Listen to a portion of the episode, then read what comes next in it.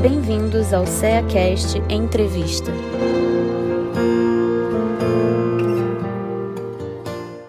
Olá, sejam bem-vindos ao CEACast. Eu sou Alba Terra e hoje estamos aqui com Deusa Nogueira, trabalhadora do Centro Espírita Leão Denis do Rio de Janeiro e do Centro Espírita Teresa Dávila, para falarmos sobre a prece. Seja bem-vinda, Deusa. Obrigada, Alba, obrigado, amigos, que nós possamos, assim, bem aproveitar esses momentos para esse tema que é tão importante para todos nós. Isso mesmo. E aí, para a gente começar, vou fazer uma pergunta que é uma dúvida comum, né? Muitas pessoas perguntam isso. Prece e oração são a mesma coisa? Bem, a gente tem o estado de prece, e é aqui na casa de Teresa Dávila, ela é considerada, foi considerada a doutora da oração, e todo o seu trabalho foi para ensinar a orar, não é? Então a gente tem assim, orar, arar, não é? Oração. É a ação que eu faço, é o movimento que eu faço. A prece, nem sempre eu faço esse movimento, principalmente nas preces pagas, naquelas preces decoradas em que não há o sentimento, né? Então, a palavra oração é a ação de orar. É claro, gente, que no fundo é a mesma coisa, mas a gente sabe que muitas vezes há uma, uma, uma divisãozinha, assim, na etimologia, tudo isso, para a gente começar a pensar que é ação, é movimento, é trabalho. Muitas vezes se pensa na, na prece como uma inatividade, como uma posição passiva quando, na verdade, a posição é de atividade. Verdade, esse esclarecimento é muito importante, né? Porque é ação, né? Não é uma coisa estática. Exato. E a gente pode fazer prece em qualquer situação? Por mim, por outra pessoa? Em qualquer situação. Nós temos o Evangelho segundo o Espiritismo, lá no capítulo 28, que vem falando das orações, né? da coletânea das preces espíritas, do capítulo seguinte. Então, nós podemos orar por nós mesmos, nós podemos orar pelos outros, né? É muito podemos orar para pedir, para louvar, para agradecer, está na lei de adoração, que é a, a primeira lei que é estudada no livro dos Espíritos, na parte terceira. Então, a gente pode orar em qualquer situação. Isso é bom, sabe, Alda? Para a gente desmistificar. Sim. Porque muitas vezes eu falo assim: acabei de fazer uma bobagem. Então, quem sou eu para orar? Vou ligar para a Albinha para ela fazer a prece por mim? Não, gente. É em qualquer situação mesmo. Porque não é porque eu fiz uma bobagem, ou pensei, ou falei errado, que eu deixei de ser filho de Deus. Então, a prece é essa ação de elevar o meu pensamento até o meu Criador, que Jesus chama de Abba, paizinho, é o meu paizinho, é o meu provedor material e o meu provedor afetivo, espiritual. E é muito bom saber disso, né? Que a gente pode fazer a qualquer momento e qualquer um pode fazer, né? E aí, Deus, assim, Deus, né? Partindo do princípio que Deus já sabe de todas as nossas necessidades, por que, que a gente precisa pedir a prece, alguma coisa? Pois é, né? Deus sabe, mas a gente nem sempre sabe. Não é? Então, a prece, né, Alva, ela acaba sendo um trabalho de autoconhecimento. Porque muitas Verdade. vezes eu peço o vestido bonito. Eu peço, mas na verdade, o meu corpo não, tá, não está saudável. Então, o que, que eu vou? Não vou receber um vestido bonito? Por quê? Porque o meu corpo está cheio de feridas, está cheio de manchas, e na verdade chamaria atenção porque não é de chamar, para chamar. Então, Deus, que conhece as minhas necessidades, ele vai fazer o quê? Vai me encaminhar por um processo de cura. Vai me orientar a ter um encontro com alguém que fale sobre a minha saúde. E aí, se eu não tenho essa maturidade, a gente não tem mesmo, ele vai assim, puxa vida, pedi, pedi, pedi o vestido, não recebi. Mas a minha necessidade do momento não era o vestido. A minha necessidade do momento era descobrir, né, diagnosticar aquele mal e partir em busca da cura para aquela minha situação difícil. Verdade, é por isso então que a gente tem essa, essa, esse pensamento de que nem toda prece é ouvida e atendida, né? Elas é, são todas ouvidas e atendidas. Então... Nós temos lá no Céu e Inferno, quando fala sobre os suicidas, então, quando nós temos lá a posição do ateu e o irmão, um espírito ateu, né? E depois seu irmão, então tem essa informação que não há prece perdida. Toda prece é ouvida. Agora, a prece é como se fosse um requerimento. Quando eu faço requerimento a alguém superior, a resposta vai ser superior. A resposta, uhum. porque se eu soubesse a resposta, eu não precisaria pedir. Não é. Não é? Eu não precisaria Faz sentido, resposta, é. perguntar o quê? Então, quando eu peço alguma coisa e me dirijo a alguém superior, com certeza a minha expectativa é uma resposta superior àquela que eu daria, não é? Sim. Você falou, você citou aí o Céu e o Inferno. Só esclarece para a gente o Céu e o Inferno. O Céu e Inferno é uma obra de Allan Kardec, faz parte da codificação kardeciana, é um dos quintos livros, um dos é, o quarto livro do Pentateuco, e nessa obra, o título da obra é O Céu e o Inferno ou A Justiça Divina segundo o Espiritismo em que temos uma primeira parte que fala sobre o passamento, sobre a questão da morte, fala sobre a questão do céu na visão teológica, a questão do inferno, fala sobre anjos, demônios, toda essa, essa teologia constituída acerca da vida após a morte. E na segunda parte, temos os depoimentos, em que Kardec vai separando direitinho os espíritos felizes, espíritos em condições medianas, aí temos os suicidas, temos os criminosos arrependidos, as expiações terrestres. Então, ele vai passando por esse. É, e aí, muito lindo na, na obra, porque Kardec ele não entrevista um só, não. São comunicações de vários espíritos, como a dizer assim, mesmo estamos no setembro amarelo, né? Se Sim. há espírito suicida, com todos é a mesma coisa? Vai todo mundo para o vale dos suicidas?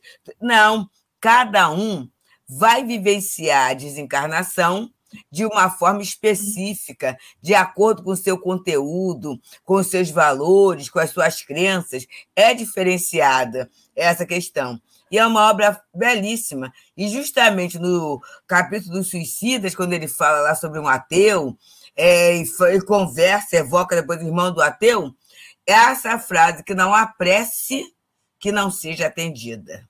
Uhum. Agora, esperando o momento em que o espírito está pronto para receber a resposta. Isso é muito lindo, né? É, porque tem esse detalhe, né? Nem sempre está na hora da gente receber esse retorno. E aí, é, aqui com o convite aí para as pessoas conhecerem a obra, né? As obras da codificação. Isso. E aí, uma prece decorada ou uma prece lida tem o mesmo efeito?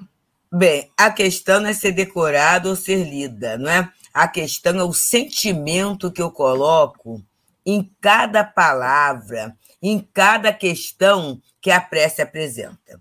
Em O Evangelho segundo o Espiritismo, de Allan Kardec, nós temos, na coletânea de preces espíritas, começa com o Pai Nosso, que é a oração universal que Jesus ensinou.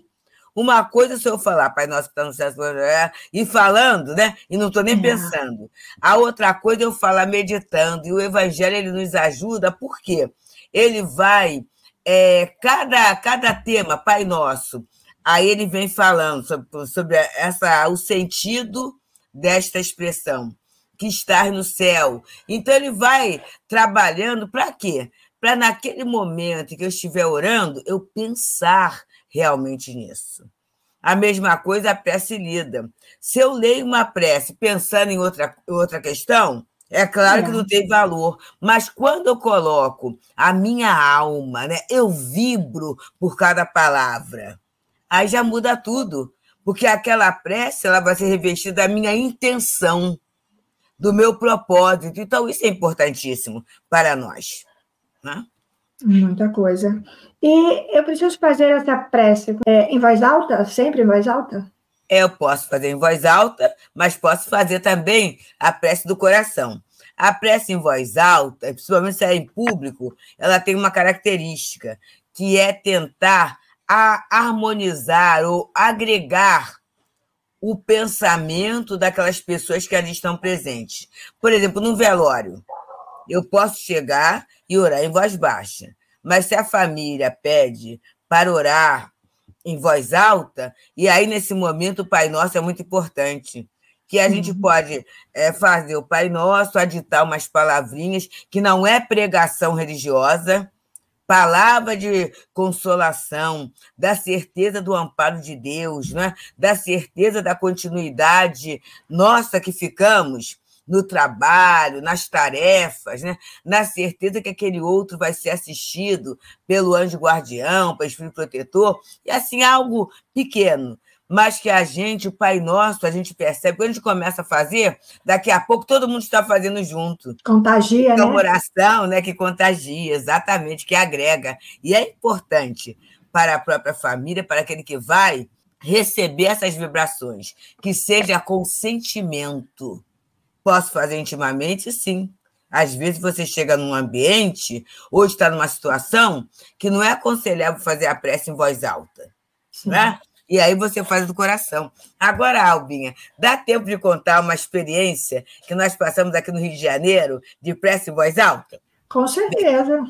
Houve um momento, foi um momento muito triste da nossa história, da nossa, da, do nosso país, né? em que uma senhora, uma, uma mulher foi linchada em São Paulo, porque colocaram uma calúnia, aquela calúnia espalhou, e no final ela foi linchada é, sem ter uma causa, né? Bem, e aí, naquele período, a gente sabe que quando há uma notícia assim, os ânimos ficam exaltados. E aqui no Rio de Janeiro temos a Avenida Presidente Vargas, que é uma grande avenida, né? um grande, uma grande via, e rapazes ali assaltando, furtando. E foram pegos dois rapazes que haviam furtado lá alguma coisa. Bem, foram pegos na Central do Brasil, que é uma grande estação ferroviária aqui do Rio. E naquele momento, os rapazes estavam no meio e aquele círculo que foi crescendo, né? E foi fechando. E eu passei e falei assim: ai meu Deus do céu. Mas daqui a pouco, uma senhorinha baixinha, com o lencinho da cabeça. Quem conhece a Central do Brasil sabe que tem ali várias lanchonetes, né? Hum. Tudo isso que vendem. Aí e aos pallets, que ficam refrigerantes. E a senhora subiu em cima daqueles pallets e começou: Pai nosso que estás no céu, santificado seja o vosso nome. Daqui a pouco, Albinha, toda a central do Brasil estava orando. Olha que lindo, hein? foi o tempo que chegou a força policial. Aí os rapazes foram presos, mas não foram lixados. Quer dizer, aquela novo linchamento, né? quer dizer, aquela prece agregou, desarmou e salvou a vida dos rapazes. Então, foi uma prece decorada, foi sim, mas com todo o sentimento que ela poderia colocar naquela oração. É muito lindo, né? Olha o poder da prece, né? O poder, o poder do pensamento, como você falou, né? Isso. né? Tipo, ela, através da voz alta, ela conduziu o pensamento dos outros Exato. Direção, Se ela né? fizesse em voz baixa, eu, quando passei, falei assim, meu Deus, mas eu não tive assim, a coragem, né? A iniciativa corajosa. que ela teve. Que beleza, né? É uma Muito prova legal, assim, que eu né? acho belíssimo de, da, do valor da prece. Uma prova da eficácia da prece. E para, é, é, por que, que algumas pessoas, quando fazem a prece, elas fecham os olhos? Algumas não? fecham para concentrar mas nem todo mundo concentra de olhos fechados. Por isso que, às vezes, quando a pessoa fala assim, vamos fechar os olhos, depende. Eu mesma tenho uma irmã, né? Que ela, ela fica de olhos abertos, concentradíssima. É difícil, né? É, é difícil, mas é, é assim, a área dela é a área das exatas, né? E o povo que trabalha com ciências exatas é um povo muito concentrado, muito focado. Né? É, então, é. ela não olha para lugar nenhum, ela fica com o olho aberto, talvez assim olhando o local, mas ela diz que assim que naquele momento ela abstrai, ela consegue abstrair. É, e consegue fazer a prece, ela não precisa fechar os olhos. Porque tem gente até que fecha os olhos e aí aproveita, pensa em outras coisas e agora tira até um cochilo. E aí não está acompanhando a prece, né? Que é muito é. importante também, gente, eu aprendi isso, da gente acompanhar se é uma prece coletiva, acompanha palavra por palavra aquela pessoa que está com a palavra de prece. Que a gente vai fortalecendo né, esse, esse momento, esse movimento. É, é um recurso, né? E para aqueles que não têm o hábito da prece, né? Muitas pessoas perguntam como fazer, né? Como fazer uma prece? É, o Teresa Dávila, já que é, doutor, que é Teresa Dávila, mentora, né? O Centro Espírita Teresa Dávila tem um curso de prece. Ah, e aí o pessoal assim, o que é isso? Né? A gente tem um curso de prece, teoria e prática em 10 aulas. Aí tem um caderninho e tudo, por quê? Porque a gente aprendeu com Tereza e aprendeu com Palhano essa questão. Primeiro ponto, né? A prece tem que ter um objetivo. Então, aquela situação da prece bonita, né? Que começa aqui, acaba lá, né? Começa a rir das outras, ostras, acaba lá no Amapá, né? Em que a pessoa coloca o cachorrinho, coloca o sei o quê. Essa prece se perde porque a nossa capacidade de concentração ainda é limitada. Então, a prece tem que ter um objetivo. Por exemplo, quero orar para um problema familiar. Então, eu paro e vou orar só para aquilo. Aí o Palhano Júnior, no livro da prece, ele explica isso, né? Vamos criar uma ambiência. Como é que eu crio uma ambiência? Tem gente que é através de uma leitura, tem gente que é vendo uma paisagem bonita, tem gente que é através da música. Cada um vai descobrir a sua forma de ter o que ele chama de quietação. A partir daí, eu vou ter o objetivo. Eu quero orar para aquele problema que está acontecendo na minha vida familiar. E aí ele chama da conversa. O que é a conversa, essa meditação? Eu vou conversar diretamente, meu Deus, meu Jesus, está acontecendo isso assim, assim, assim na minha família. Eu posso ser direta, posso. Eu não preciso escolher palavras bonitas. Eu vou pedir. Uhum. Como nós fizemos a prece aqui de começar a nossa gravação, né? É pedir Sim. para quê? Para o trabalho que vai realizar. E aí o Palhano fala que a gente deveria ter o hábito de esperar a resposta, porque toda prece tem uma resposta. E é por isso que o curso da prece tem um caderninho, né? A resposta pode vir através de uma intuição, através de uma palavra, através de uma imagem. Ah, mas às vezes não vem imediatamente. Espera, que às vezes você pega um livro, às vezes alguém liga para você e teve um fato engraçadíssimo. É, acaba teu pitoresco não falta nisso. Conta aí. A pessoa, a pessoa, né, fez o curso da prece e estava numa questão da família. Estava na família. E ela então chegou do curso e falou assim: ah, eu vou orar pela questão da família. Aí preparou o ambiente, fez a oração, mas aí já era um pouco tarde. E ela tinha que fazer o jantar da família. Ela fez o que então? Na, na, na cozinha dela tem uma TV? E ela foi fazer o jantar e ligou a televisão. No que ela liga a televisão, estava uma novela. E aí eu tinha uma frase que era uma resposta para ela. E ela ligou e falou assim: Ué, Deusa, a televisão pode responder a prece? Hã? Como é que foi? Como assim? Aí ela contou. Eu falei assim: não é que a televisão respondeu, mas é que você tinha certeza absoluta que viria uma resposta. Então, você mesmo fazendo lá sua comidinha, você estava atenta à possibilidade da resposta, né? E aí você percebeu a fala da personagem, né? Que casou com a sua necessidade. Então, a prece, ela nos coloca nesse estado de atenção. Quando a gente tem a fé, quando a gente tem objetividade, quando a gente tem a honestidade da conversa e a certeza da resposta. É fantástico, né? É, e é, é aquilo que Jesus falou, né? Ter olhos de ver e ouvidos de ouvir, né? Se está aberto, propensa a esperar essa resposta atenta, você vai perceber os sinais, né? Pedi e obtereis, né? Buscai e achareis, perdei a porta se abrirá. E o Palhano até fala: se Jesus falou isso não está acontecendo, das duas, uma. Ou Jesus errou, ou a gente não está sabendo orar, não é? Então é necessário a gente aprender a orar. E um dos pontos legais é a objetividade. Eu sei que tem gente que vai falar assim: puxa, mas eu tenho tantos assuntos, tantos temas na minha vida, eu vou ter que orar várias vezes ao dia? E eu pergunto: é ruim isso? É. Olha que a prece objetiva ela não vai gastar muito tempo. Não é? é. Ela não vai é. gastar muito tempo. Então vamos aproveitar esses momentos. Isso acontece, como você falou, quando a gente começa, a gente pede, vai falando, vai falando, que tem hora que você, no final da prece, nem lembra do que, que pedido você fez no início, né? Então, como é que você vai identificar Isso. esse retorno? Exatamente. Não é? E você deu aí, falou, já falou para a gente um pouquinho da coletânea de preces espíritas que tem lá no Evangelho. É um recurso a ser utilizado, né? Muito bom, porque às vezes a gente não sabe por onde começar. E na coletânea de preces espíritas tem uma coisa muito interessante. Antes da prece tem um prefácio.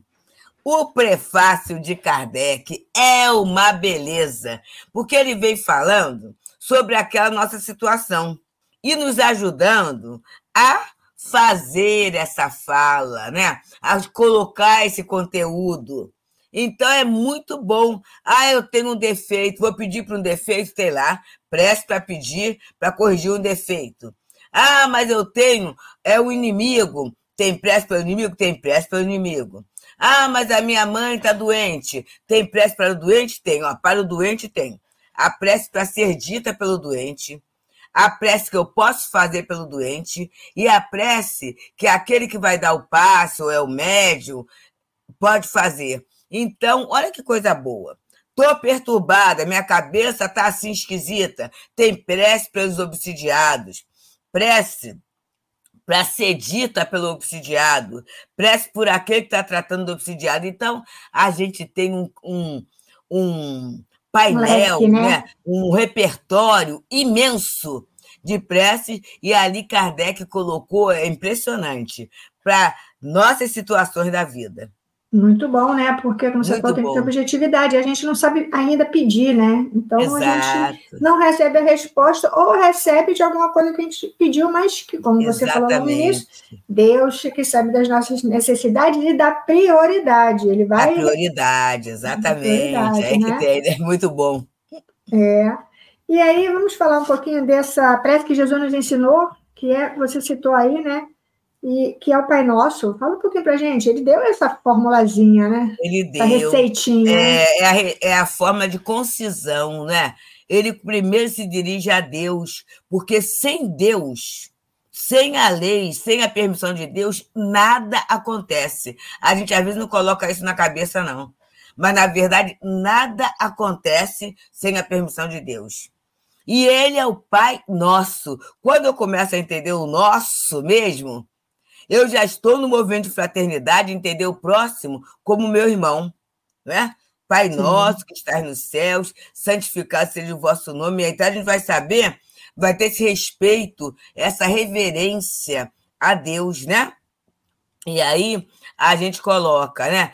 Sobre a questão do reino de Deus, venha a nós o vosso reino, né? Então o reino de Deus que Jesus falou que é dentro de nós. E quantas vezes, meus amigos, dentro de nós, a gente tem uma grande confusão, a gente tem uma grande revolta, a gente vive uma grande infelicidade. E essa infelicidade, né? Ela está dentro da lei? Não. Essa infelicidade é escolha nossa. Então, quando eu começo a me perceber como filho de Deus, meu pai, né? Eu sou filha de Deus, eu automaticamente vou trabalhando esse reino de Deus dentro de mim. Né?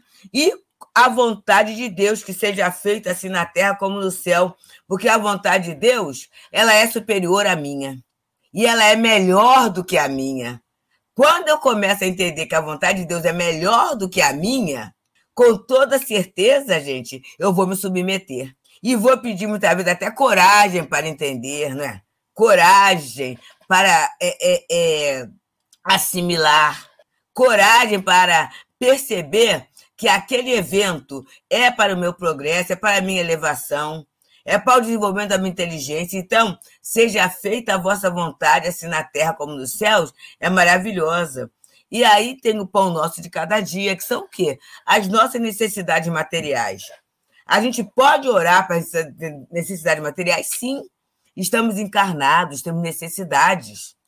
E muitas vezes temos até dificuldades para o atendimento. Então, a gente orar e rogar para o emprego, para a nossa alimentação, para a nossa moradia. É legítimo, é lícito pedir, sim. Jesus falou, é lícito pedir. Mas aí, é, Chico Xavier, né, ele fala assim, né? A prece é o pão nosso de cada dia. O problema começou quando a gente quis a manteiga e o queijinho. Ele brinca, né? Por quê? A gente, muitas vezes, isso aí é, é fantástico, só para a gente pensar a gente se inquieta muito pelo supérfluo. A gente fica muito agoniado com coisas que não vão ter nenhum significado para a gente daqui a algum tempo. A gente se inquieta muito pelo supérfluo, né? E aí tem a questão do perdão, que às vezes a pessoa fala e não pensa, ó. Perdoai as nossas ofensas, assim como eu perdoo a quem tem nos ofendido. Olha só, é uma condicional. Então, se eu não perdoo a quem me ofendeu, eu não vou ter o direito ao perdão. Eu estou falando Pai Nosso isso. Por isso, Alba, eu vou falar um segredinho. Sabe como é que eu falo? Eu vou assim, Senhor, perdoai minhas ofensas, assim como eu estou me esforçando para perdoar quem me ofendeu. Porque a gente, né? E aí eu eh, foi uma, aí. Senhor, me ajuda a perdoar. Aí eu percebi que isso é uma bobagem, que ficar ofendida é uma bobagem, é uma imaturidade minha. Já aproveito e peço por mim. Né? Isso aí, é, isso aí. Né? É um exercício de humildade, né? Da gente reconhecer é, nossa, nossa deficiência, né? né? É. E aí pedir, não nos deixe cair em tentação, né? E aí a gente lembra de Emmanuel, naquele texto belíssimo do Caminho, Verdade e Vida, A Origem das Tentações. Ele diz, né, que ser tentado é ouvir a malícia própria. E a gente, às vezes, não se vê como pessoas maliciosas, maledicentes, né? Só o outro que é. É. Só o outro tem dificuldade, eu não vejo dificuldade nenhuma em mim. Então, a gente começar a entender isso, né? A, a, a, a, vermos em nós o nosso ponto de queda, a pedrinha do nosso sapato, né? Porque muitas vezes a gente não vê, todo mundo vê, menos nós. Então, é, para a gente não cair na tentação, eu tenho que entender o que é que me tenta e começar a trabalhar com, esse, com essas questões, né?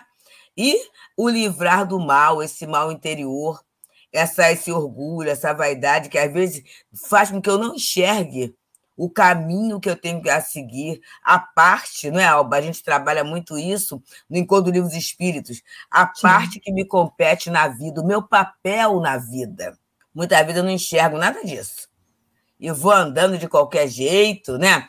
Vou andando é, é, é, é achando que eu tô, estou sempre certo. Olha o risco. Sempre eu estou certo. Todo mundo está errado, sou eu que estou certa. Olha o risco que a gente Muita entra, coisa. né? É, não é? Então, é o que Jesus nos ensinou nessa prece linda, e lá no Evangelho segundo o Espiritismo está lindamente, é, pedacinho a pedacinho, né? Para a gente meditar sobre a oração. É muito bom. É, para refletir, né? Jesus condensou refletir. tudo aí nesse Pai Nosso aí, está tudo aí. Não é isso? Pois é, uma grande reflexão, né? Tudo aí. Bom, Deus, a gente chegou ao finalzinho aqui, sabe, do nosso, da nossa entrevista. Foi muito bom ter você aqui conosco. Ah, para mim foi ótimo. a gente também. terminar, fala um pouquinho, você falou do curso da prece, pode divulgar aqui para gente como é que faz, ah, para se interessar, é um né? curso que o Tereza Dávila tem, né? É, a gente agora está no presencial, mas a gente todo ano fará pelo menos um pela internet, né? Ah, é curso bom. da prece, teoria e prática. Foi uma intuição que surgiu o plano espiritual agasalhou, né? Então, é assim, tem o caderninho, a gente dividiu em 10 aulas e tem um trabalho de casa para quê? Para as pessoas experimentarem, terem essa experiência da prece, né? E o bom é que quando na outra semana a pessoa vem, ela compartilha. Ah, ela compartilha legal. aquilo que ela viveu, né? Se quiser, né, gente? É claro. Sim. Está escrito, porque é muito importante anotar anotar aquilo que eu senti. Né? E é, quando a gente escreve, a gente mexe com estruturas neuronais nossas. Então é importante escrever também, não é? E aí é, vou até lembrar de uma outra questão, que às vezes eu acho assim, eu desconcentro na prece. Eu posso fazer a minha prece escrita. Sim. E aí, quando eu escrevo, eu me concentro, então eu escrevo a minha prece todinha, né? Não quero que ninguém saiba, rasgo depois queimo, né? Mas é interessante a gente treinar esse, a nossa prece, não é, querida? É um bom é recurso, isso. né? E esse é um curso bom. no Teresa Dávila, você quer dar aí um endereço, começou presencial, né? Não, pode ser. Centro Espírita Fraternal Teresa Dávila, Rua José Gino, 39, Tijuca, Rio de Janeiro. Nós temos o nosso site www.cefetet.org.br temos, estamos também no Instagram e no Facebook, tá? Centro Espírita Fraternal Teresa Dávila, Cefeted, Rio de Janeiro, tá bom? Então, fica aí o convite para todos e a gente agradece mais uma vez sua participação aqui. Eu agradeço, viu? querido. Eu agradeço Sim. que a gente possa ter, assim, aproveitar a prece. Vamos aproveitar? É um recurso que nós temos, gente, e muitas vezes muito pouco utilizado. Vamos aproveitar e vamos orar, né? Com toda a confiança que o Filho de Deus, que é o nosso paizinho, e que tem Jesus como irmão mais velho, pode ter. Obrigada, Albinho. Obrigada, queridos amigos. Então, amigos, até o próximo CEACast. CEACast, o podcast do Centro Espírita Antônio de Aquino de Rio das Ostras.